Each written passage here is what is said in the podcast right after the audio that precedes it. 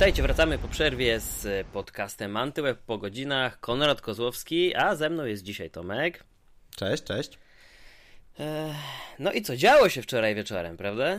No działo się, jak widać tutaj po felietonach na Antywebie, Kuba rozczarowany, zawiedziony. Wcześniej mówił coś, że jakieś przecieki ma, że będzie asystent po polsku, że, że wiesz, że będzie wielka premiera i w ogóle szampany otwierajcie i, i tak dalej, i tak dalej. No, okazało się, że, że, że było wielkie nic. Znaczy, no, wielkie nic może za dużo powiedziane, no bo, no bo to, co pokazali, to, to jest taka mm, wizja przyszłości. Ja przyznam się szczerze, że jak ja to oglądałem, to ja miałem trochę wrażenie, jakbyśmy oglądali jakiś taki, nie wiem, yy, konferencję Google'a na Prima Aprilis że się zaczęło od jakichś emoji w ogóle z jakimś hamburgerem, z jakimś piwem. Potem było, że asystent rozpoznaje jak ten, jak, jak się mówi do niego proszę, dziękuję. I tak wiesz, mm -hmm. to wszystko, potem jakieś zamawianie pizzy przez asystenta. Ja naprawdę się czułem, jakby to były ich żarty na Prima Aprilis. To było tak trochę oderwane jakby, jakby od rzeczywistości. Mm, to taka pierwsza konkluzja, a druga po takim głębszym zastanowieniu, no to to jest to, to, to co oni pokazali, to jest przerażające, że, że sztuczna inteligencja dzwoni na infolinie i, i rezerwuje stolik, a w przypadku, kiedy nie ma tego stolika albo nie masz tego stolika zamówić, to dopytuje się, ile będzie stała w kolejce, to to jest w ogóle jakiś, jakiś mindfuck totalny. E, który, który totalnie mnie przeraża, że, że w przyszłości może coś takiego funkcjonować na szerszą skalę. No ale z jednej strony fajnie, z drugiej strony mm, wyobraźmy sobie, ile danych zostało przetworzonych, ile, ile rzeczy, ile informacji na nasz temat, e, że no, udało się stworzyć tego typu rozwiązanie, tego typu technologie. To w ogóle daje do myślenia sporo. No tak, tak. Rzeczywiście można było odnieść wrażenie, że to taki pokaz jakichś funkcji zupełnie futurystycznych, o których tak naprawdę będziemy e, mówić za jakieś, nie wiem, 20, może 10 lat przy dobrych wiatrach, no szczególnie jeżeli w ogóle weźmiemy pod uwagę wsparcie dla języka polskiego. E, no ale to już nie czepiajmy się ciągle tego, bo tak naprawdę przy większości chyba takich najciekawszych produktów, e, najbardziej przyszłościowych, musimy w ogóle odłączyć ten wątek e, tutaj lokalny. No ale faktycznie masz rację, że zaczęło się tak niemrawo od tych żartów, może chcieli rozluźnić atmosferę. Co się oczywiście udało, dowodem na to była reakcja lokalnej tam publiczności. No ale tak naprawdę, no chyba najlepszym przykładem tego, jak wyglądała cała ta konferencja jest, jest moje wrażenie, jakie pozostało. E, tutaj, tutaj e, chwilę później na Antywebie wrzuciłem przecież swoje takie delikatne podsumowanie nowości, e, które wprowadzili do usługi zdjęcia Google, czyli mieliśmy przecież autonomiczne samochody, mieliśmy asystenta dzwoniącego w Twoim imieniu do pizzerii, przecież jeszcze mapy były tak, zintegrowane tak, z Google Lens, więc e, przez ekran smartfona zerkasz na ulicę. E, a nawigacja prowadzi cię do celu, plus jeszcze w międzyczasie możesz przeglądać najfajniejsze lokale albo warte odwiedzenia miejsca. No, same fantastyczne rzeczy, ale gdy opadł kurz, to tak naprawdę co się najbardziej liczy? To, z czego już za moment będę mógł korzystać, a właściwie już mogę korzystać, bo akurat dzisiejszego poranka jakoś tak postanowiłem zerknąć w aplikację zdjęć i okazało się, że na zdjęciach, e, gdy robiłem zdjęcia znajomym lub e, członkom rodziny, no to już te rozpoznawane wcześniej twarze już są sugerowane jako kontakty, którym mogę udostępnić te fotki. Więc to już jest, to już działa i to jest dla mnie najważniejsze. E, mieliśmy jeszcze Google News, tak? Tak, już dokładnie. miał nowa, być nowa, udostępnione. Czy to już jest faktycznie? Mm, szczerze powiedziawszy, ja jeszcze nie sprawdzałem to ma być dostępny dla wszystkich w przyszłym tygodniu. E, start mhm. ruszył, znaczy udostępnienie ruszyło wczoraj, znaczy wczoraj, my to podcast pewnie puszczamy e, dwa dni po konferencji, więc, więc, więc ruszyło w dniu konferencji, ale, ale że w przyszłym tygodniu będą wszyscy mieli udostępnione. W każdym razie no, no, ta aplikacja Google News też no, duży, duży krok naprzód, przy czym mhm. tutaj nie widziałem najważniejszego, jak Google zamierza sobie radzić z fake newsami bo chyba, o ile się nie mylę, nie zostało tutaj w żaden sposób jakoś poruszone. E, to było pośrednio, bardzo pośrednio, Właśnie. ciągle tylko odwoływali się do wiarygodnych źródeł, a wiarygodnymi źródłami mają być oczywiście najbardziej popularne i najbardziej szanowane e, wydawnictwa, publikacje, czyli jakiś New York Times, Washington Post, no tak, ale... E, Wall Street Journal, no i z tych źródeł też, zaciągasz. Też, też stażystów zatrudniają, więc wiesz... I popełniają błędy, oczywiście. oczywiście. No, u nas przecież też największe redakcje popełniają błędy, też zdarzają się fakapy takie, że, że, że czasem się człowiek mhm. z tego wyłapie. My sami nie jesteśmy bez wini, bo też były sytuacje, że musieliśmy się e, gęsto tłumaczyć z jakiś tam wpadek, no, no jest bardzo trudno tak naprawdę lawirować po tych wszystkich źródłach i, i, i, i jakby nie zaliczyć wpadki, no bo no, no, no, no mhm. jesteśmy tylko ludźmi, tak? Więc, więc każdemu się zdarza, zdarza oprzeć na jakimś źródle, źródle, które jest fejkowe i które tak naprawdę no, nie jest, nie jest tam wiarygodne. Co prawda istnieje ta zasada trzech źródeł, ale często w internecie, kiedy liczy się szybkość, to ta, ta zasada sprawdzania trzech źródeł i odwołania się do, do, do, do, mm, do obu stron jakiegoś tam konfliktu, no, no, no często jest jakby taka trochę, trochę naginana. No i efekty mhm. tego mamy y, takie, a nie inne. No ale Google News na pewno fajna, fajna sprawa, że mm, nowy interfejs, nowy sposób konsumpcji treści, więcej jakichś tam no, feature'ów, możliwość tam pobierania całych artykułów, chyba z tego co pamiętam, e, więc, więc, więc tutaj sporo jakichś tam nowości z punktu widzenia użytkownika, a z punktu widzenia wydawcy chyba nie bardzo, tak? Że no chyba kuratorzy Google będą w dalszym ciągu tam sobie sobie agregować rzeczy, które chcą, a których nie chcą i, i to tyle. Ubili kiosk, to jest też ciekawe. Znaczy ze strony wydawców jedna rzecz to oczywiście możliwość wygodnej i szybkiej aktywacji subskrypcji. E, jedno wciśnięcie, bo przecież korzystamy z konta Google, do którego mamy podłączoną kartę kredytową, więc jedno tapnięcie i podobno możemy już, e, chociażby w New York Timesie on był pokazany jako przykład, możemy rozpocząć subskrypcję i później czytać artykuły publikowane także na, na, na, na, na stronach internetowych, bo przecież jesteśmy zalogowani do konta Google w przeglądarce, więc to też było całkiem fajne, bo przecież wpisujesz jakąś frazę e, w pole wyszukiwarki, wyskakuje ci kilka artykułów, wśród nich może być artykuł z New York Timesa, a to od razu masz informację, że ma, możesz go przeczytać w całości, bo zasubskrybowałeś wcześniej, więc e, no jakimś taki mały gest chyba w stronę wydawców też był, chociaż tutaj padła bodajże liczba 60 jedynie wydawnictw, no to kurczę, to, to no właśnie. nawet jak na Stany Zjednoczone, to to jest całkiem niewiele, bo wszystkie lokalne pisemka, dzienniki, e, tygodniki, magazyny już się nie załapały, i to jest, mi się wydaje, największy problem, jeżeli chodzi o Google no, w takim kontekście, w takich okolicznościach, gdy mówimy właśnie o wprowadzaniu być może rewolucyjnych zmian, funkcji, jakichś nowości, ale to nie jest na taką skalę rozpropagowane, żebyśmy mogli mówić o faktycznej rewolucji. To wszystko fajnie wygląda na papierze, na ekranie telefonu, na konferencji, a nie później w codzienności, bo tak naprawdę ilu czytelników z Polski subskrybuje New York Timesa? Setka? No tak, dokładnie. Więc, więc skorzystają najwięksi. Więc nas to nie dotyka. A w przypadku właśnie takich polskich wydawców czy, czy, czy polskich serwisów, możliwe, nie wiem, z czasem lokalny oddział zaangażuje też jakieś największe wydawnictwa, największych wydawców, no a ci mhm. mniejsi, jak, jak chociażby my, Antweb, będziemy no, musieli obejść się smakiem, podejrzewam, bo, bo, bo Google News jakoś, jakoś tak mm, no różnie działa, różnie działa. No. Wybiórczo. Ja nie jestem w stanie jakby, jakby z tego zweryfikować, zweryfik y, inaczej, wyjaśnić, na jakiej zasadzie my jesteśmy tam po prostu agregowani w tym Google News. Prawdopodobnie trochę już tam wchodzi ta sztuczna inteligencja, która e, pokazuje te rekomendacje w oparciu o zainteresowania użytkowników, więc, więc, więc z tym no, trudno walczyć, mm, mhm. ale, ale, ale trudno wyjaśnić działanie Google News tak naprawdę w praktyce, kogo on faworyzuje, jakie newsy tutaj się pojawiają, kto wybiera te newsy, na jakie podstawie je wybiera i tak dalej, i tak dalej. Także tak jakby, jakby tak no, na siłę szukać teorii spiskowej, to pole do nadużyć jest, jest dość duże. E, moim zdaniem. Ale tak e, abstrahując trochę od Google'a, dzień wcześniej przecież mieliśmy inną konferencję, która jest właściwie najważniejszą konferencją ro roku dla innej firmy, mm, czyli mhm. Build Microsoftu, tak? I tutaj jakby, jakby mam wrażenie, że, że, że zainteresowanie tym wydarzeniem było zdecydowanie mniejsze. Mm, od nas e, na, na, na konferencję pojechał Kamil. E, Kamil spisał wszystkie nowości, wszystkie, wszystkie rzeczy, które nam się pojawiły na tym buildzie, mm, ale, ale nie było jakiegoś takiego tak dużego echa po buildzie, jak, jak, jak, jak właściwie jak, jak, jak przy Google, tak? I, I też same nowości pokazane na buildzie nie licząc oczywiście tych smaczków, takich jak, jak współpraca z Alexą chociażby, bo Cortana plus Alexa to jest, to jest bardzo fajna przeciwwaga dla, dla Google'a e, i to może naprawdę tutaj, tutaj ciekawa, ciekawa rywalizacja, rywalizacja się wywiązać.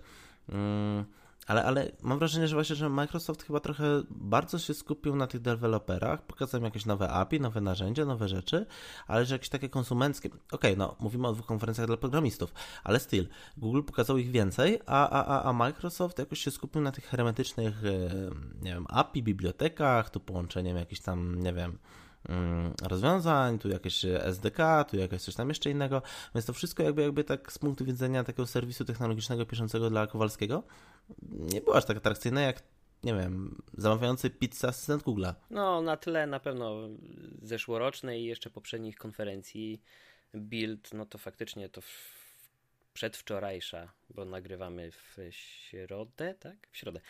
E, no to, to, przeszła raczej bez echa, faktycznie.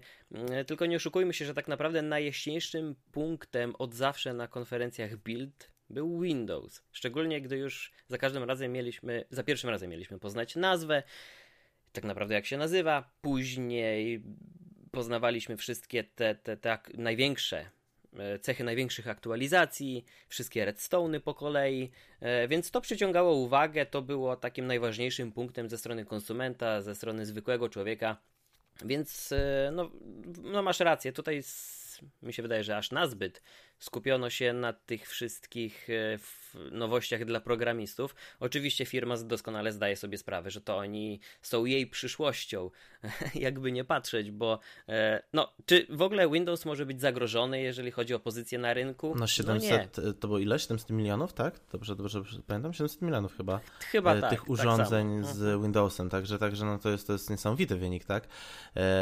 I to jest, to jest ogromna baza, baza użytkowników. Tutaj gdzieś dzisiaj w sieci widziałem widziałem mm, taki, taki artykuł, że nawet dziecko wie, że jeżeli chce zarobić na aplikacjach, to idzie do sklepu na, z aplikacjami na Androida albo na iOS. I o ile na iOS jeszcze można właściwie się z tą tezą zgodzić, to w przypadku Androida to jest totalna bzdura.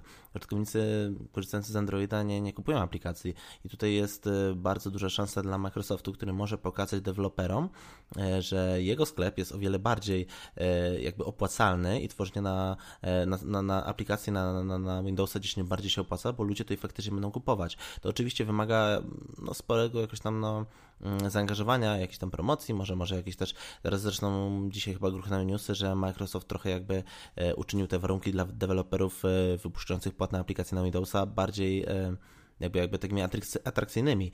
Więc, więc to jest kolejny ruch w kierunku tego, żeby, żeby pokazać, że warto tworzyć aplikacje na Windowsa. Więc w końcu tutaj się coś dzieje, no bo, no bo powiedzmy sobie szczerze, no ta baza aplikacji fa fa fajnych praktycznie dla Windowsa ciągle jest tam mocno uszczuplona względem tych pozostałych. Ale wracając do tego, tego porównania e, Windows a Android czy iOS, e, gdzieś widziałem raport dotyczący tego, ile aplikacji użytkownik instaluje średnio chyba mm, w miesiącu. Jest od dwóch do czterech aplikacji nowych aplikacji, tak? Czyli, czyli wyobraźmy sobie, w ciągu tego miesiąca nam powstaje tych aplikacji kilkadziesiąt albo kilkaset nawet, bo to są naprawdę najróżniejsze aplikacje, począwszy od, od symulatora pierdzenia, a skończywszy, no nie wiem, na, na, na setnym kompasie, hmm, czy tam, nie wiem, aplikacje do zliczenia notatniku. kalorii, tak, czy notatniku jakimś. E, I, I naprawdę, jeżeli ten użytkownik instaluje dwie do czterech aplikacji nowych dziennie, bo już ten boom minął totalnie. Nie wiem, czy, czy, czy, czy, czy ciebie znajomi pytają, cześć Konrad, jakie tam masz nowe fajne apki na, na telefonie, bo, bo wiesz, bo... bo to, no to, to, jest... tak już 4-5 lat temu. No, no właśnie, nie? To, to jeszcze jak, jak się ściągało tam, nie wiem, gry w, e, w tym, tym, tym, w czym to było? Nie wiem, gry jakieś tam na, na, na te telefony z Symbianem, to może jeszcze wtedy jeszcze, jeszcze to tam jakoś, jakoś działało. No albo Java. Tak, tak, tak, albo, albo w Javie coś tam ten.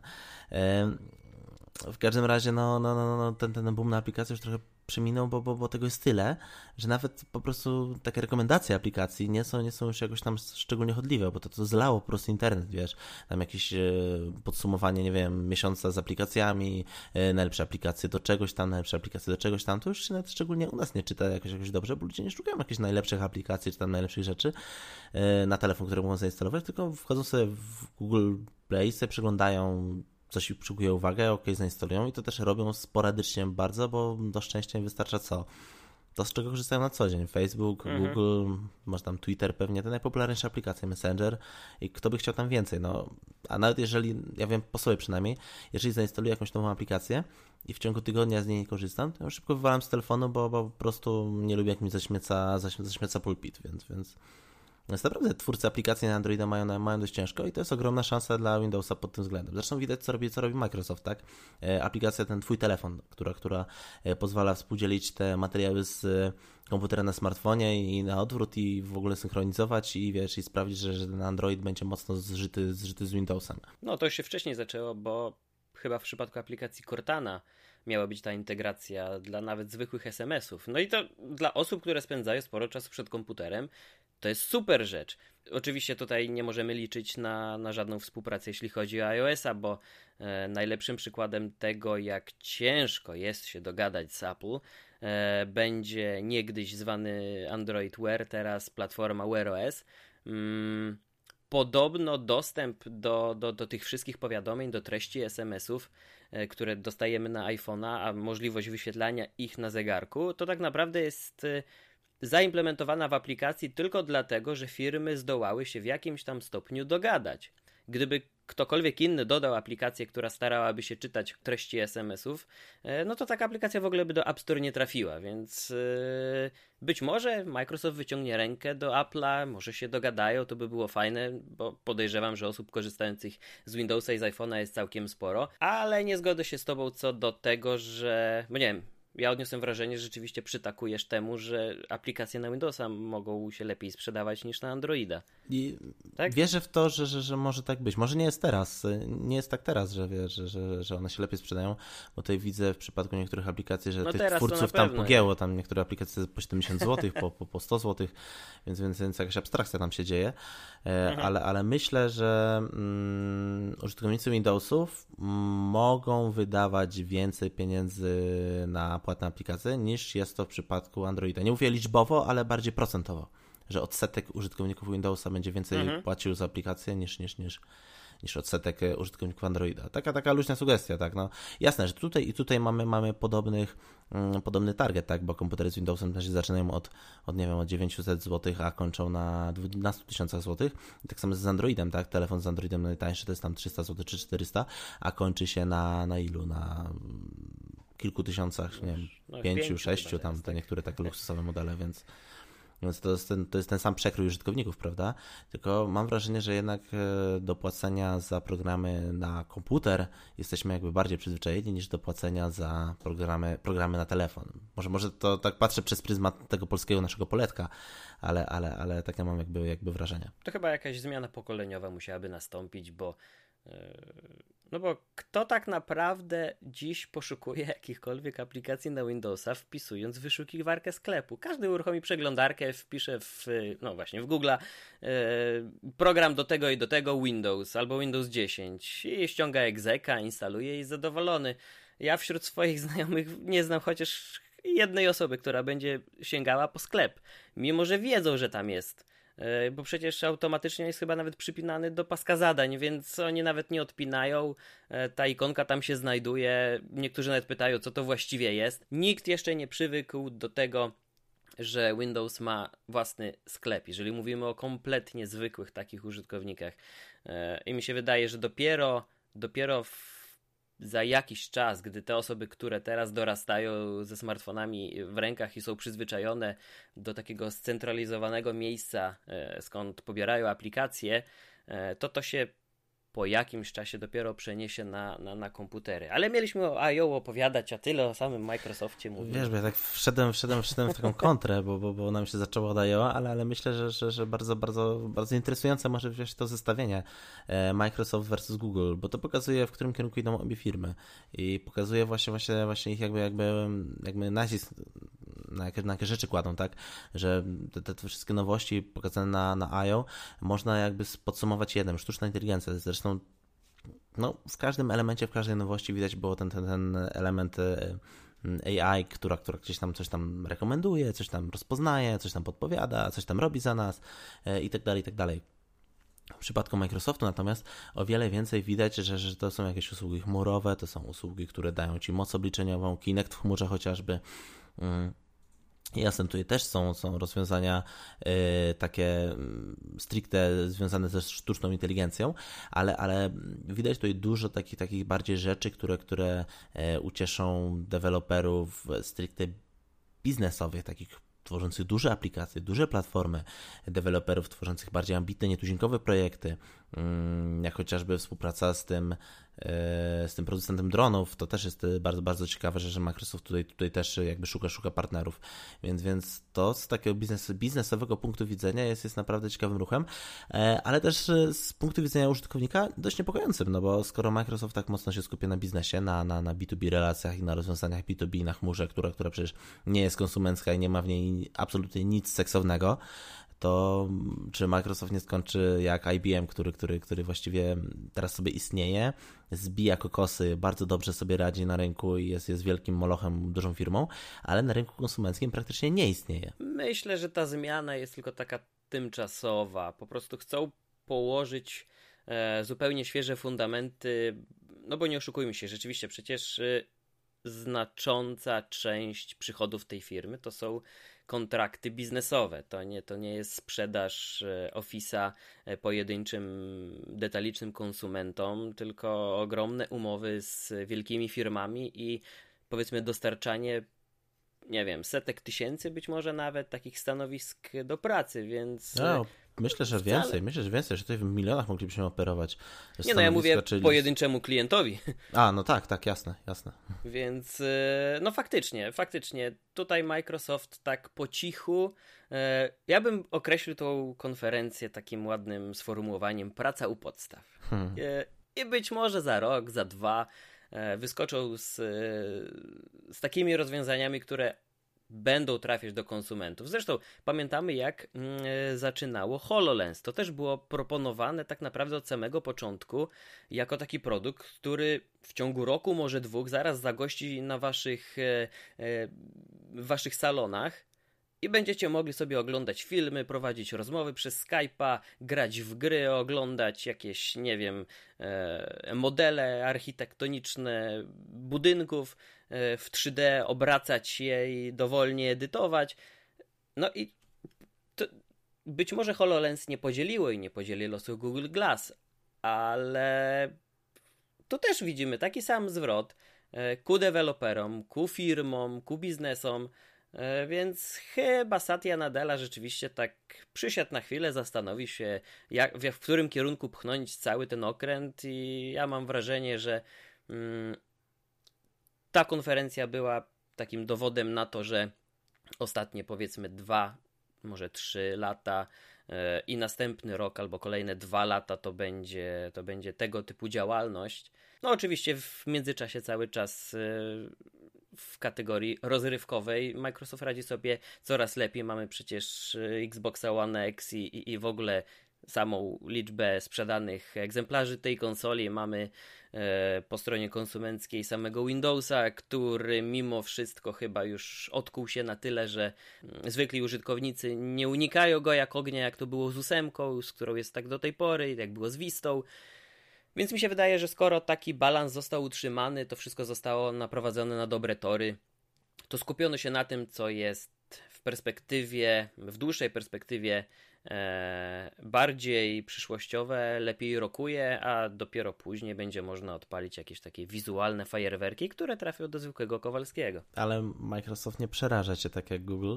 To znaczy? No, wiesz, no to co pokazywał Google, no to jak, tak jak mówiłem na wstępie, na, na wstępie, e, przerażające, takie mocno science fiction, które, które no, no, no, zmusza ja takie miałem... refleksje. A w przypadku Microsoftu tam, tam nie ma takiego przerażenia. Może, może to jest jakiś tam, wiesz, PR-owa sztuczka taka, nie pokażemy wszystkiego, żeby nie przestraszyć tych ludzi, a niech oni tam się wystrzelają ze wszystkiego. I jak ich PR będzie tam, wiesz, już tam słabiutki w ogóle, ludzie będą się ich bali i tak dalej, i tak dalej, będą, będą obawiali się tego, ile tam rzeczy zostawiają, to my wtedy wjedziemy sobie po prostu, wiesz, tylnymi drzwiami i, i pokażemy, że, że mamy to, to, to, to, to i to, i, i wiesz, i, i będziemy, będziemy tymi, tymi, tymi dobrymi. Nie wiem, tak oczywiście żartuję sobie, e, ale, ale, ale w przypadku Microsoftu nie ma takiego tego pierwiastka, takiego przerażenia, jak na to patrzysz, co, co, co, tam, co tam zostało pokazane. W przypadku Google'a no, zdecydowanie jest. Ja tam przerażenia nie odczuwam, bo no nie szukujmy się, no taka jest przyszłość. Google stawia wszystko na jedną kartę, na AI i analizę danych i tak naprawdę pokazuje usługi i produkty, o których mówi się od dekad, e, z których poprzednie nawet pokolenia już miały korzystać, nie korzystają. Nam jest to po raz kolejny obiecywane i chyba mi się wydaje, że takie stawianie kroku za krokiem ku temu, by to wszystko stało się taką codziennością, zostanie rozłożone odpowiednio w czasie no przecież już teraz z asystentem gada cała, cała masa ludzi. E, nasze maile, zdjęcia i, i lokalizacja są analizowane przez cały czas, świadomie czy nawet nieświadomie. E, no musiałby, mogło, musiałoby chyba dojść do jakiegoś kataklizmu PR-owego, żeby, żeby to się wszystko posypało. Google jednocześnie tak jak wcześniej użyłeś takiego zwrotu. Staje się taką firmą sexy, która wyciąga do ciebie rękę w twojej zwykłej codzienności, pomaga ci dokonywać zwykłych rzeczy w niecodzienny na dzisiaj sposób. E, to jest wszystko fajne. No przecież spoglądając nawet na taką podstawową kwestię jak e, organizacja i zarządzanie zdjęciami. E, ja doskonale pamiętam, jak startowały zdjęcia Google e, kilka lat temu, kiedy odłączyli je od Google i założenie ogólne było takie, że tak naprawdę użytkownik wreszcie powinien przestać martwić się o swoje zdjęcia, jeżeli chodzi o backup, kopię zapasową, jeśli chodzi w ogóle o zarządzanie tymi zdjęciami, poprawianie, udostępnianie. E, I dziś, 3-4 lata później, tak naprawdę z dnia na dzień niemalże dopiero ocknąłem się, że to już się wydarzyło. E, robię zdjęcia, nieważne którym telefonem, E, nieważne gdzie przebywam, są wysyłane do chmury. Jeżeli stracę telefon albo coś się popsuje, to już ta kopia zapasowa jest. Zazwyczaj po powrocie z jakiegoś wyjazdu nawet nie muszę zajmować się tym, by te zdjęcia przebrać, wybrać najciekawsze, utworzyć album to maksymalnie 24 godziny po powrocie e, jest już gotowe, czeka do udostępnienia, więc jeżeli chciałbym się z kimś podzielić, mogę tu pokazać e, jakieś odrzuty, czyli te nieostre zdjęcia, prześwietlone, są niebrane pod uwagę, nawet sugerowane jest ich usunięcie. A teraz mamy jeszcze takie dodatki jak koloryzowanie zdjęć czarno-białych. E, po zrobieniu zdjęcia dokumentu będzie odpowiednio wykadrowane i no, zasugerowane będzie wyeksportowanie pliku PDF. I jeszcze były jakieś tam sztuczki, by jak najlepiej wyeksponować osobę, której zrobiliśmy zdjęcie. To jest takie coś, co, co staje się dla ludzi e, namacalne. Ułatwia życie coś... po prostu, nie? Tak jest. Mhm. A taka zabawna rzecz mi się przypomniała. E, robisz każdego zdjęcia chyba po, po jednej sztuce, tak? Jak masz, jak masz jakieś jedno fajne ujęcie, to to robisz jedno zdjęcie mhm. i tyle, nie? No właśnie, nie? A mm, niektórzy mają tak po prostu, że, że, że jak robią jakiś, jakiś portret, jakiś widoczek czy cokolwiek, to robią po 20, po 30, po prostu wiesz, jakby, jakby tych, tych, tych strzałów i potem to, to, to wszystko się synchronizuje w tym Google i tak sobie scrollujesz tą, tą, tą listę w Google Photos, tam masz 30 zdjęć jednego widoku, nie? I, i niech Google może, może to ogarnie, nie? Że wybiera po prostu najlepsze zdjęcie spośród 30 zrobionych, wiesz, jednego, jednego widoku, żeby, żeby użytkownik nie musiał się tym martwić, że, że ma 30 takich samych zdjęć, nie?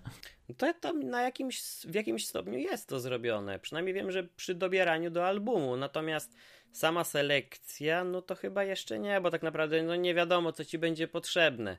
Jeżeli ktoś będzie miał duszę artysty i będzie wolał nieostrą fotkę, e, albo delikatnie jakąś, nie wiem. No to wiesz. Google powinien się uczyć tego, tak? Preferencji, kto jakie fotki woli, kto jakie chce zostawiać, a kto jakie chce kasować. I na tej podstawie. No to zaraz, to przed chwilą mówiłeś, że cię to przeraża, teraz chcesz, żeby za ciebie fotki wybierało? Ja nie ukrywam, że mnie to w dalszym ciągu przeraża, ale w dalszym ciągu bardzo, bardzo się cieszę, że wiesz, że usługa ABCD, że one są bardzo mocno tam wsiąknięte w ten ekosystem i Google Keep, i kalendarz, i teraz te zadania, co weszły, i, i, i Gmail oczywiście, i konto na plusie ciągle mam i ciągle tam udostępniam rzeczy na plusie jakieś.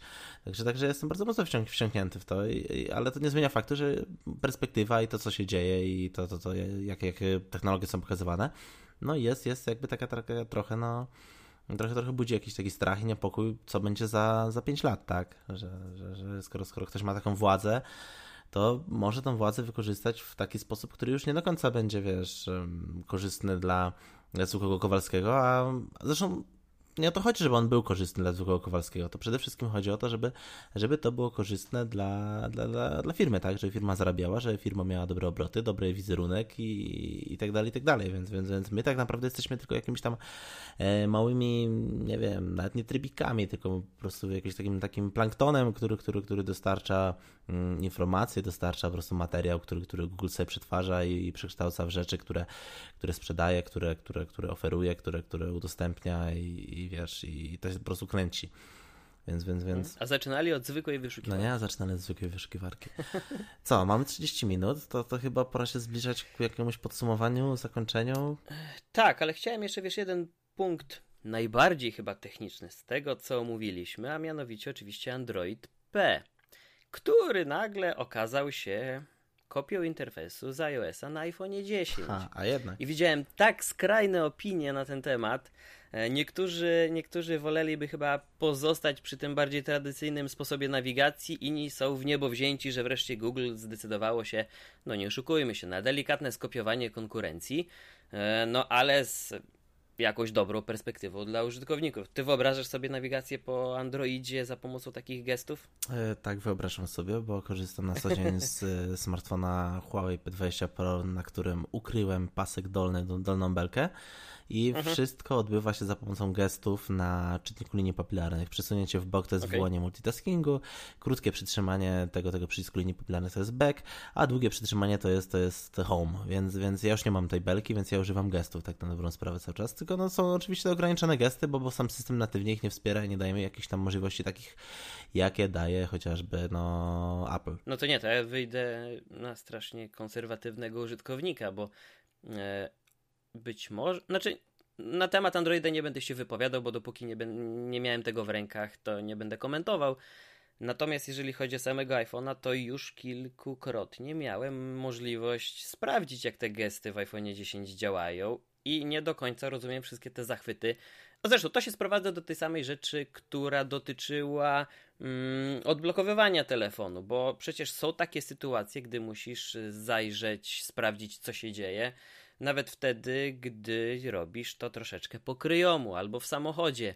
Zresztą sama wygoda wyciągnięcia telefonu z kieszeni od razu z odblokowaniem go, bo przyłożyłem palec do czytnika, no, działa najskuteczniej, najwygodniej yy, w porównaniu do machania po ekranie E, albo, albo wpatrywania się w ogóle w te kamery, te czujniki, które są na przodzie, żeby mógł odblokować ten telefon. Face Unlock działa, działa bardzo fajnie. Nie wiem, co prawda no ja jestem, nie jestem iOSowy, więc, więc, więc e, nie wiem na ile tam jest szybkość działania i, i odblokowywania w przypadku iPhone'a, ale w, w, przypadku Androida, to jest znowu odwołam się do, tego, do, do tej P20, wyjmuję telefon z kieszeni i on jest włączony, tak? On już jest włączony, odblokowany. To nawet nie trwa sekundy, tak? Ja nie muszę machać tam specjalnie. Ja mogę pod kątem spojrzeć, może, może mogę spojrzeć jakoś, wiesz, y, z dołu, z góry, może być trochę, trochę ciemno i on i tak to rozpoznaje. Ale to tam... chyba inna trochę technologia. No, zdecydowanie to jest inna technologia, bo tę technologię no da się właśnie. oszukać zdjęciem, tak? Więc, więc to nie jest żadne zabezpieczenie. właśnie nie? o to mi chodzi. No. Właśnie... Znaczy nie, nie. Y, ja też raczej na, naczytałem się samych pozytywnych rzeczy odnośnie odblokowywania e, za pomocą tego Face ID w iPhone 10, ale mi się to po prostu nie widzi. Ja chciałbym mieć wybór, dlatego mam nadzieję, że, e, że następca, następca dziesiątki będzie już posiadać obydwie te, te, te funkcje, więc jeżeli będę chciał odblokować palcem, to to po prostu będę mógł zrobić. No a sam Android P to tak naprawdę już po raz kolejny będziemy korzystać e, z, z, z, z takiego zwrotu, bo tak naprawdę nie mamy żadnej rewolucji. I to jest chyba już najbardziej dobitny, najbardziej ewidentny przykład, że mm, w obszarze systemów, mobilnych systemów operacyjnych już nie ma miejsca na rewolucję. Tutaj, oprócz takich właśnie smaczków e, odnośnie nawigacji i zmian zachowań użytkownika, E, no niewiele da się tutaj już zmienić. E, możemy zrobić widok multitaskingu w pionie albo w poziomie, no ale przecież to są już takie raczej szlify i poprawki kosmetyczne, a nie zmiany u podstaw samego systemu. Co też samo Google I.O. udowodniło, w którym kierunku, nie, nie tylko w którym kierunku firma idzie, ale jak nawet niewielką częścią składową E, całej tej firmy będzie Android, bo system jest już na tyle dopracowany i wizualnie, i technicznie. Oczywiście cały czas musimy dbać o bezpieczeństwo platformy, ale w tych dwóch wcześniej wspomnianych przeze mnie kwestiach e, już Google dociągnął Androida do takiego poziomu, że tutaj już, już nie będzie miejsca na szaleństwa. Tutaj raczej chyba będzie właśnie integracja z AI, przewidywanie czego będzie nam potrzebna, aplikacja, czy nawet te akcje po podłączeniu słuchawek przecież w szufladce będziemy mieli od razu skrót do aplikacji muzycznej z konkretnym wykonawcą, którego słuchaliśmy poprzednio. Wiesz, to nie jest jakaś tam rewolucja wielka znowu, no jest możliwość Dlatego mówię, że to są już takie w telefonie, szlify. że po podłączeniu słuchawek włączyć się Spotify, a Spotify zapamiętuje twój ostatnio słuchany utwór, więc takie dość normalne. Ale, ale znaczy to... ja mówię o integracji z samym systemem. Mm, mm, rozumiem, więc... ale, ale tak powiem Ci szczerze, że no, no sam jestem ciekawy, tak? Co będzie teraz na kolejnej konferencji Apple'a, co będzie za rok na I.O., co będzie za dwa lata, czy, czy faktycznie mhm. te interfejsy będą ewoluować i w jaką stronę będą ewoluować, czy to będzie raczej ewolucja w kierunku głosowego głosowej obsługi technologii, co, co, co jest, jest no, coraz, coraz bardziej rozwijane i to chyba chyba truizmem byłoby powiedzieć, że, że, że, że za kilka lat będzie po prostu powszechne. Czy to będzie mhm. może, może, może właśnie, właśnie jakieś jeszcze udoskonalenie tych, tych dotykowych ekranów, y, kafelków, nie wiem, paseczków, przewijaków, nie wiem, czego tam jeszcze. Więc, więc, więc ten kierunek, no, to, to będzie ciekawe, tak? Na, na czym się skupią mhm. te, te wielkie firmy. No właśnie, bo do tej pory się ekscytowaliśmy wszystkimi tymi zmianami, e, tak naprawdę nadrabianiem zaległości jednej platformy względem drugiej. Cały czas do głowy przychodzą mi powiadomienia, które Apple opanowało dopiero w iOS 5, więc e, no później pamiętam, Android doganiał w kwestiach wizualnych iOS-a. Tutaj już się tak wyrównało, że paradoksalnie ten teraz najbardziej taki chyba stagnacyjny okres okaże się najciekawszym, bo będziemy oczekiwać prawdziwych niespodzianek. No, ciekawe, ciekawe. No to tym zagadkowym akcentem kończymy. Zamykamy w takim razie. To był już piąty. A, no widzisz, patrz jak to się już ładnie. Ma, taka mała mini rocznica. Piąty. Czekaj do dziesiątej będziemy szampana otwierać na, na, na, na To najpierw taki mały szampanik. Dobra. E, dzięki serdeczne za rozmowę, Tomek. Dzięki również. I co, do usłyszenia następnym razem. To trzymajcie się, cześć. Na razie, Hej. trzymajcie się. Hej.